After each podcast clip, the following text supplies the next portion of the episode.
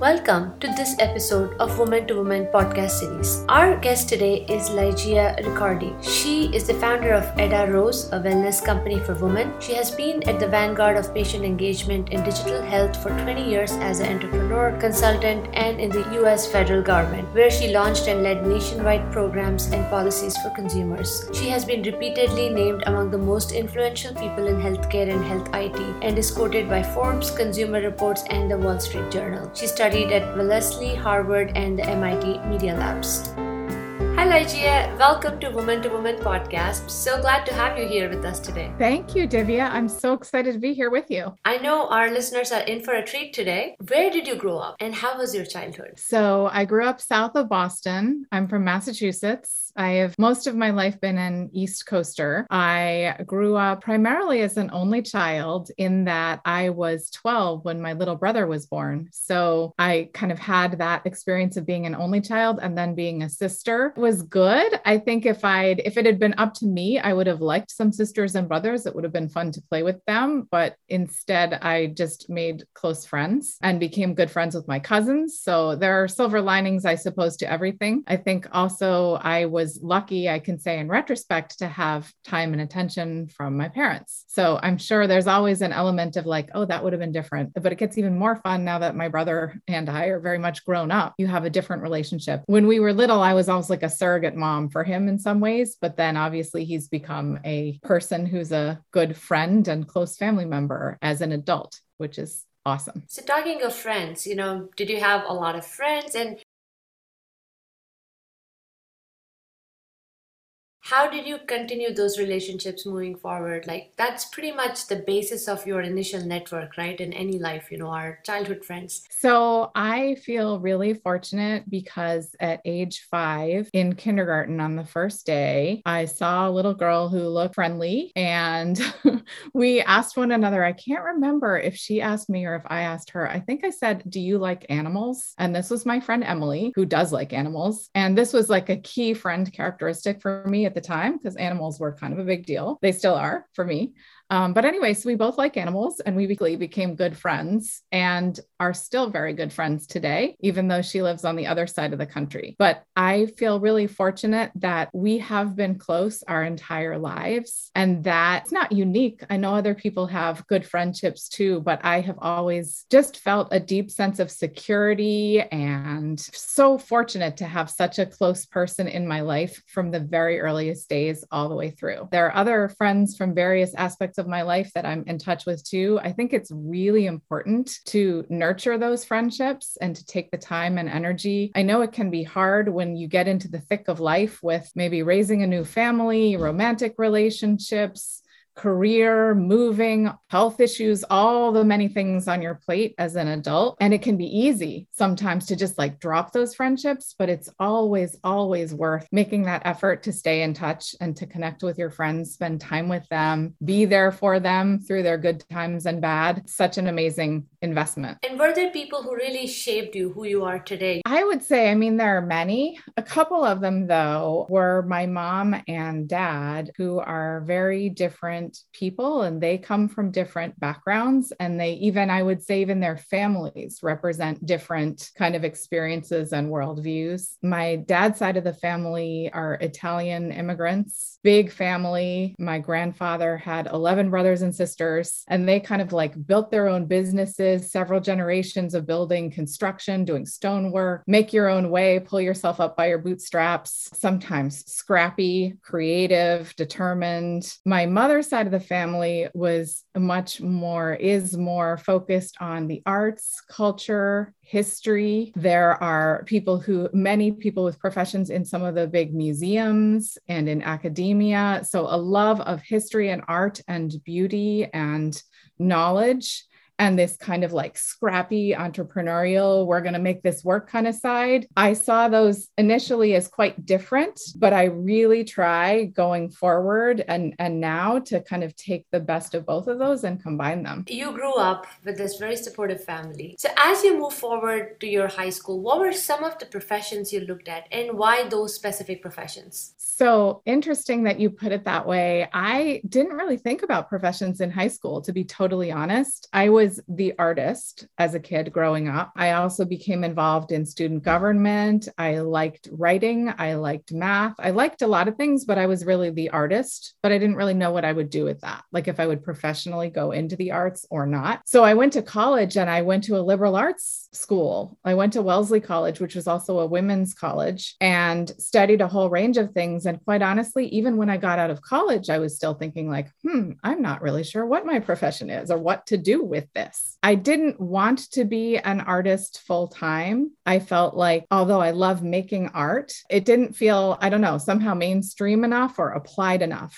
I'm not sure. I think I also had pressure again from both sides of the family particularly my dad's side, the practical pull yourself up by the bootstrap side, saying, What are you going to do that's concrete, like, that makes money, that kind of thing. So, actually, my very first job was at Harvard Business School, where I was writing case studies and working with a professor who was a business historian, who was also a big influence on me. And he really talked about this combination of doing well and doing good, both at the same time. And I love that analogy. And he would sort of draw a graph with an x axis and a y axis. One was good and one was well. And the point was, if you can sort of maximize both and doing well, meaning having economic impact, like doing well financially, but also impacting a lot of people and doing good, having some sort of social value that you give to the world are both things to strive for. And if you can balance both, again, some people may lean one toward more toward one or the other, but incorporate elements of both. That's the ideal. And I definitely wholeheartedly buy that. That's a great first job, by the way. Who wouldn't want to do Harvard Business uh, case studies because every MBA school uses them. So that's a great start. After that kind of a job, what motivated you to get into other career options? Today, you are the entrepreneur you're the founder of AdaRose, so we'll get to that in a minute. But what led you to being an entrepreneur? That job actually was pretty foundational for me, not only because it was my first real job. So I suppose when anyone has their first job, it's an experience that they learn from. It wasn't just this idea of doing well and doing good, which certainly stuck. Also, since I was working with this business historian, we actually did a lot on uh, kind of looking at American business history and saying, like, what are the big forces of history that have changed things? And I had been a history major in college as well as um, Italian language. But so I'm interested in history and big patterns. And from the work that I did in that job in writing these case studies, we focused a lot on information technology and the power of the internet and of digital technologies generally and the impact that they're having in our world, not just in business, but on social issues. And it was really in that job that I became fascinated with that question of okay, if technology is such a major force reshaping our world right now, how can I work with that? How can I be a part of that? So from that job, I actually went for the first time to Washington, D.C., which is where I live now. I took a job with the Federal Communications Commission partly because we'd written a case study about it at Harvard. And so I had met the person who was about to be sworn in as chairman. And he said, Hey, do you want to move to Washington and work with me? And I was all starry eyed and like, Of course, that sounds amazing. I didn't really realize what I was in for, but that's okay. I just picked up and moved. Um, it turned out I was like the only non lawyer in a whole agency of lawyers who were all deep in the details of telecommunications law, which was interesting. But I realized I wasn't deeply interested in some of the sort of nitty gritty aspects of common carrier law and things like that. I was interested, though, in how technology could be used and applied for learning and for healthcare. And so even at the FCC, I had an opportunity to work on applying the internet and internet policies to healthcare, which was very sort of early. And this was like in the late 90s. And so we pulled together at the FCC an advisory group of the people who were already essentially starting the digital health field in a way by figuring out what can you do with the internet to not only improve healthcare, but some of them were saying, hey, this is a great tool for patients too. These kinds of tools we can put you know internet we can wire libraries and schools and that can help people take more agency and control in their own learning. And i loved this idea of empowering people to do things for themselves with technology. So that is the common thread in my career from then on. Like how do you take technology and let people be healthy be well follow their curiosity live as fully as possible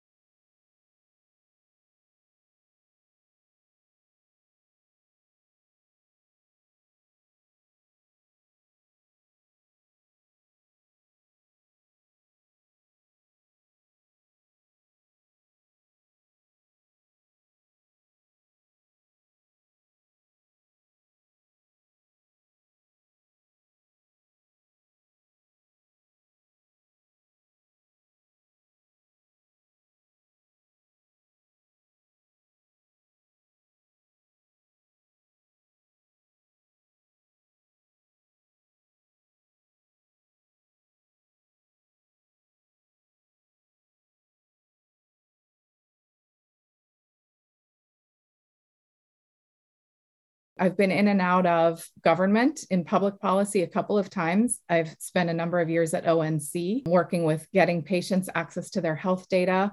I've also worked in the private sector, most recently at Carium, which is a company which is using technology to extend care virtually beyond healthcare systems into the home all of this is about empowering individuals to get their data. That's what I'm doing, you know, current I'm riffing on that theme with Ada Rose. I'd also spent a number of years just kind of consulting in this space. Again, this theme is how do you use these powerful tools to let people be healthy and have agency? Really. You have done jobs in the government, you have done corporate jobs and entrepreneurship as well. How are all these different in your view? Well, I will say one way in which they're the same is there's that theme that I said about empowering people through technology. And they're the same in that most of the jobs that I've had have been about building something or creating something new, regardless of the setting, whether it's in an organization or outside of a big organization. Ways in which they're different are I mean, when you're in the government, it's a huge organization, obviously, and it's hard to make change. But if you can, it's an incredible lever to change society. Although it's very hard sometimes to build something or do something new, there's a lot of resistance and for good reason. I think people outside of Washington often complain about Washington and don't understand that there are so many smart, hardworking, effective people doing great work within some of the agencies. So that's one kind of message I'd like to spread. And I actually think it's an incredible opportunity for people to be able to work both in the public sector and the private sector. But they also don't realize that some of the reasons that it's hard to just change everything within government are actually like it's wise that it is that way. I think we've seen in recent years with certainly a lot of changes between both parties and a lot of political differences of opinion. It is fortunate for our country that it is not incredibly easy to just kind of like knock out all existing policies and law and everything else and start again every four years or every eight years. There has to be some continuity. And that's part of why it's so hard to make change in government, sort of designed that way to not make it too easy to just radically shift in a way that would make it hard, by the way, for the private sector to do its job and to thrive. To go back to the story of how are they different? Government, making change incredibly difficult but when you do move that lever boy do you have a big impact particularly in healthcare in which government is the biggest payer the biggest influence in every way so that's huge. In the private sector you're a lot more nimble and free to do things but not as many people care frankly. I mean you can you can jump up and down and do your little thing but if it's not something that taps into a bigger issue that people care about it may or may not be relevant so those are some of the trade-offs. And how is it being an entrepreneur now? You're on your own you have to kind of get your own funding. So it is a lot of work. Just start something and get it off its feet you know? How has that experience been for you? It's been hard but really really fun I have a partner who's working with me. Her name is Lauren Creech. So I'm not totally alone. But I would also say we've been enrolled for the last couple of months in an organization or a program called the Founder Institute, which is an accelerator for very early stage companies. And that has made a huge difference because we're not doing this alone. There are tons of best practices out there. There are many mentors. The sort of process of building a startup doesn't have to be, you don't have to reinvent the wheel every time. You are creating something new, and that's difficult and it can be frightening and it can be frustrating, but it's also tons of fun, I think. And it's more fun in the context of other people who have similar journeys and who you can learn from. I've spent many years being self employed, mostly as a consultant. And that is sometimes very lonely work, honestly, because at the end of the day, you're the one who's making the strategy about who you're going to try to work with, trying to win business, doing all the work, literally taking out the trash, fixing your IT issues, all that stuff. You're just on your own all the time, except when you're working with clients, which is a little bit different. But now, this startup phase of my career, I'm really excited to have a partner partner and to work with various other people who are on the same journey. So it really does not feel like a lonely process in the same kind of way. It can sometimes be really frightening. You know, you're figuring out something new, you're going to make mistakes along the way. you have to get comfortable with that. So, what are some of the key characteristics that make a good entrepreneur, just based on what you have seen and what you have experienced? You have to be stubborn. You can't just give up. If somebody says, no, you can't do that, you, if you're the kind of person who's like, but wait, what if we try this way? like, that's a good characteristic to have. Like, you're just not going to be like, well, okay, like, just keep at it. So, there's that being curious, I think. Again, this is about creativity. Like, something isn't working. Why? How might we do something else? Or this customer isn't, has a need that they have to fulfill, but like, what's the need behind the need? For example. So let's give an example actually from from Ada Rose. So we're trying to help women who are overwhelmed with the struggle, in particular, of balancing career and family, which is a lot. I've done it for, well, my oldest is now 17. So for 17 years. And when I say, I mean, people can balance certainly family without having kids per se, but this unique experience or particular experience of having children and being engaged in your career is pretty intense as I think you have experience with. Um, we're trying to make life easier for people in this profile. So we've done a ton of customer interviews, like just talk to people. And it's really interesting, you know, as I dive into what do you do to take care of yourself? What does self care look like for you? Sometimes people will give you an answer like, oh, I don't have time. But if you're curious and you keep digging, you understand that it's not really that time is the problem. Maybe it's an underlying sense of guilt or something else. So, kind of curiosity, digging further, stubbornness, thirst for variety, right? Because you have to do everything when you're a small team, even when you're a bigger team. Like when I was working at the company Carium, we were 25 or 30 people. But even so, you had to be flexible and just jump in and do a whole variety of things. It's not the kind of job or career in which you come in every day and you know exactly what your schedule is and exactly what you're going to be doing that day. You do to a point, but you have to be ready to just pick up and do whatever needs doing. So now let's come to Ada Rose. Yeah. Very interesting story behind the name. And what inspired you to start this company? Ada Rose is named after one of my daughters. We actually call her Ada, but her middle name is Rose. A story about her that was part of why I liked this name for the company is, you know, I told you about this importance for me of using technology to help empower people to take more charge of their health, of their lives in every way. Well, when Ada was born, she was born with a small hole in her heart. It's called a VSD, a ventricular septal defect. So, from pretty early on in her first days, she had this really loud heart murmur. And so we went to a cardiologist, my husband and I, who said, oh my goodness, you know, this is a major threat to her well being. It could stunt her growth. If her heart is not effectively pumping blood to the rest of her body, it could impact not only the development of her limbs and so on, but her brain. Like it could stunt her ability to develop in many ways. Therefore, you need open heart surgery and you need it now. That was obviously not a position parents want to find themselves in. It was kind of terrifying.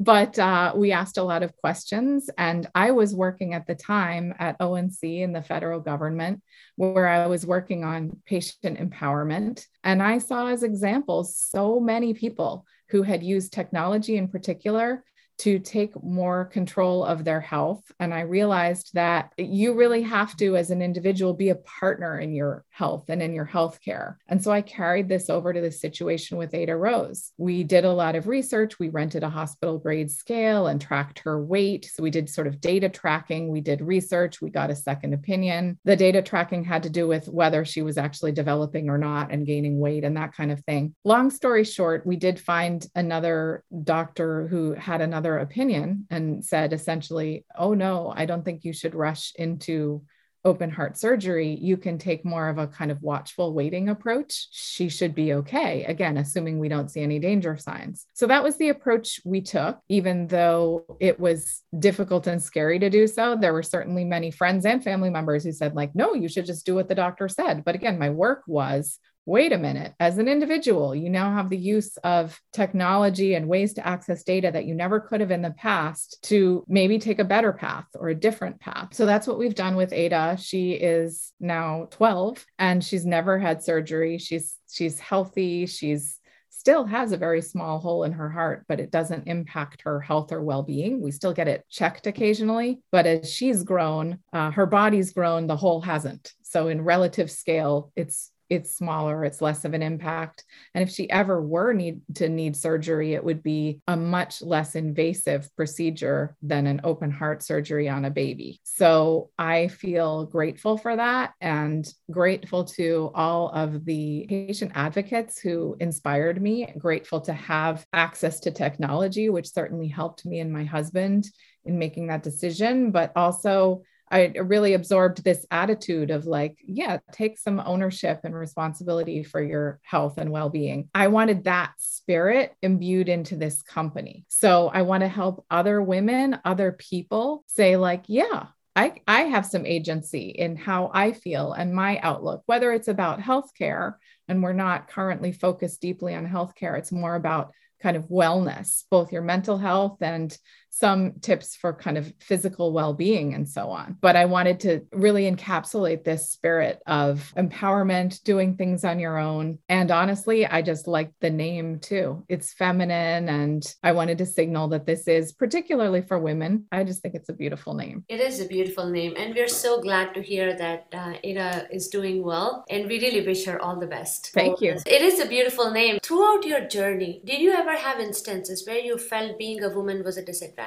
And how did you overcome those? I mean that's an interesting question. I think that often on my journey i have been the only woman or I feel quite honestly, even today in the Founder Institute, that program that I mentioned that we're in, the Startup Accelerator, my partner and I, of the nine individuals who have survived to the current point in the program, I think we started with 15 or 17. Many of people, of the other people have dropped out, but we're the only women in the group. so whether it's startups or whether it's working in uh, sometimes in certain areas in the government unfortunately too often i don't like it when i'm the only woman around. Obviously i've had many wonderful men who i've learned from and worked with well but i do feel like there's some bias sometimes. On the other hand sometimes as a woman once you've reached a certain level in your career, whether it's kind of getting that leadership title or a certain level within an organization. It's funny, but it almost flips, and people are interested in, like, well, how is it that you are a woman? And they might be more likely to reach out for you, reach out to you to get your input on whether it's participating on a panel. People are trying to avoid panels these days or get a diverse viewpoint. So once you do sort of cross that threshold, kind of moving beyond sort of entry level work up to a certain level, in some ways it almost becomes easier, which maybe is helpful for those earlier on the trajectory. But I also feel for those of us, and not that it's always easy by any means, but if you are a woman who is fortunate to have it more of a leadership position, it's also your I think, responsibility and that of men too to reach out your hand to those other women and girls behind you. Encourage them, support them, amplify and repeat their successes and their ideas, and really just do all that you can to help more people come in and, and join you. And I feel that way not just about women, but about other people who are often disadvantaged within workplace settings due to ethnicity or culture or even accent, people feel like, oh, you're different. I don't understand you. And it can be a lot harder. I've certainly experienced that. It's very important to me to help other women thrive and do well. And honestly, that's part of the whole Ada Rose thing.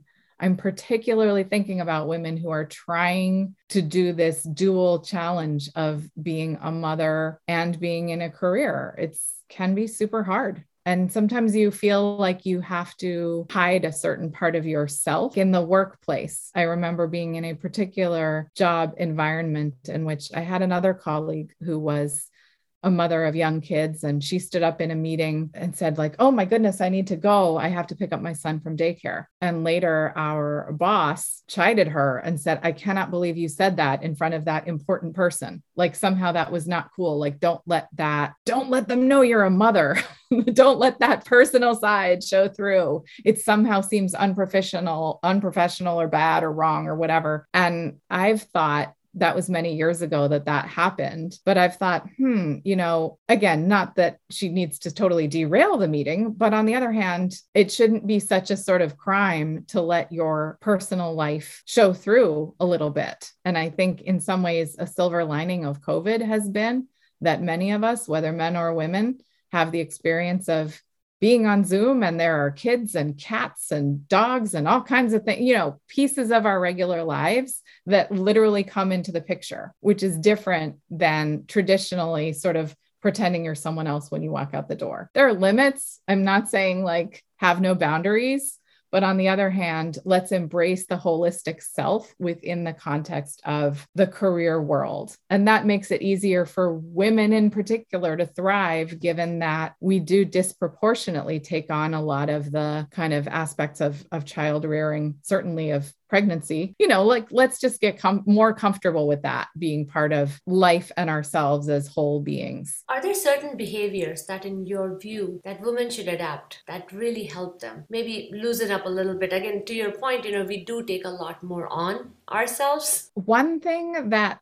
i've tried to stop doing but i notice other people doing i think it's just built in.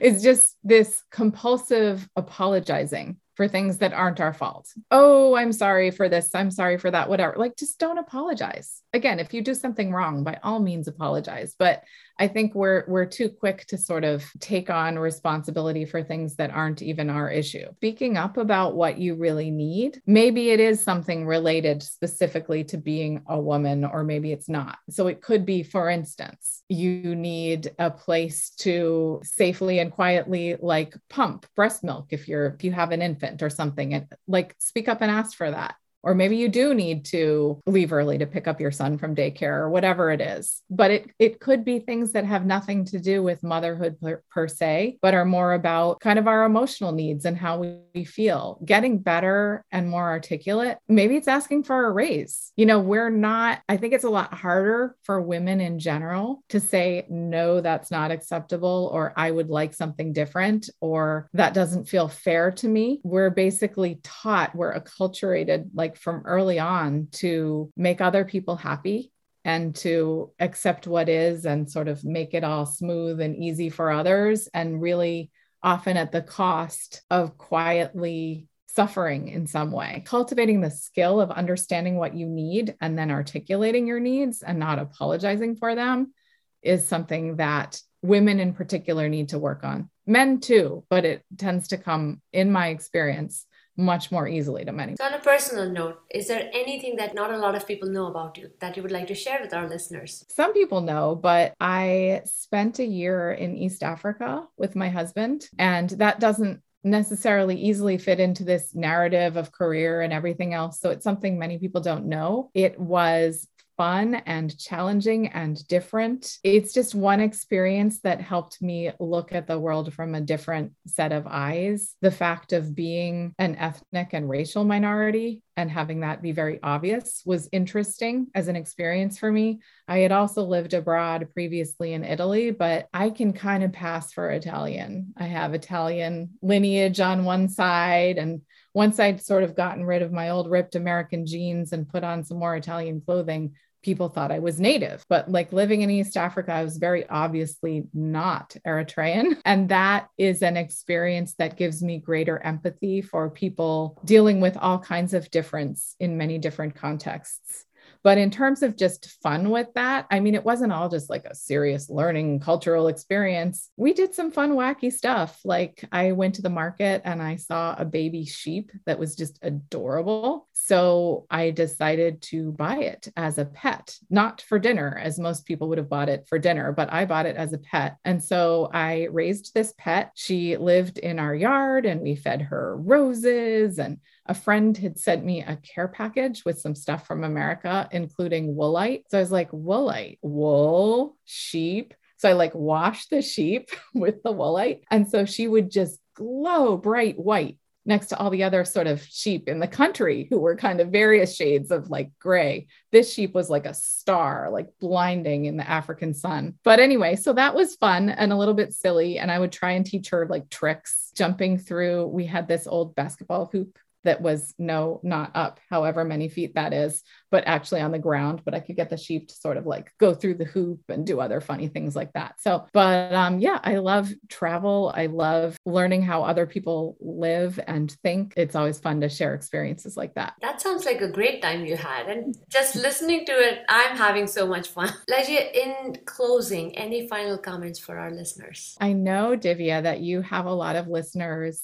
of varying ages. Of course, the majority are women, but particularly for the younger women and girls out there, I just am so excited that you listen to this program. And I hope that you feel inspired and brave and curious, and that you will follow what you are passionate about. And don't be afraid to reach out to other women at other stages in their careers and lives. Ask questions ask for favors, express what you need and what you want, because we all want you guys to succeed too. Thank you so much. Really appreciate your time, your priceless advice, and all the best with uh, AdaRose. We really wish you all the best. Thank you so much.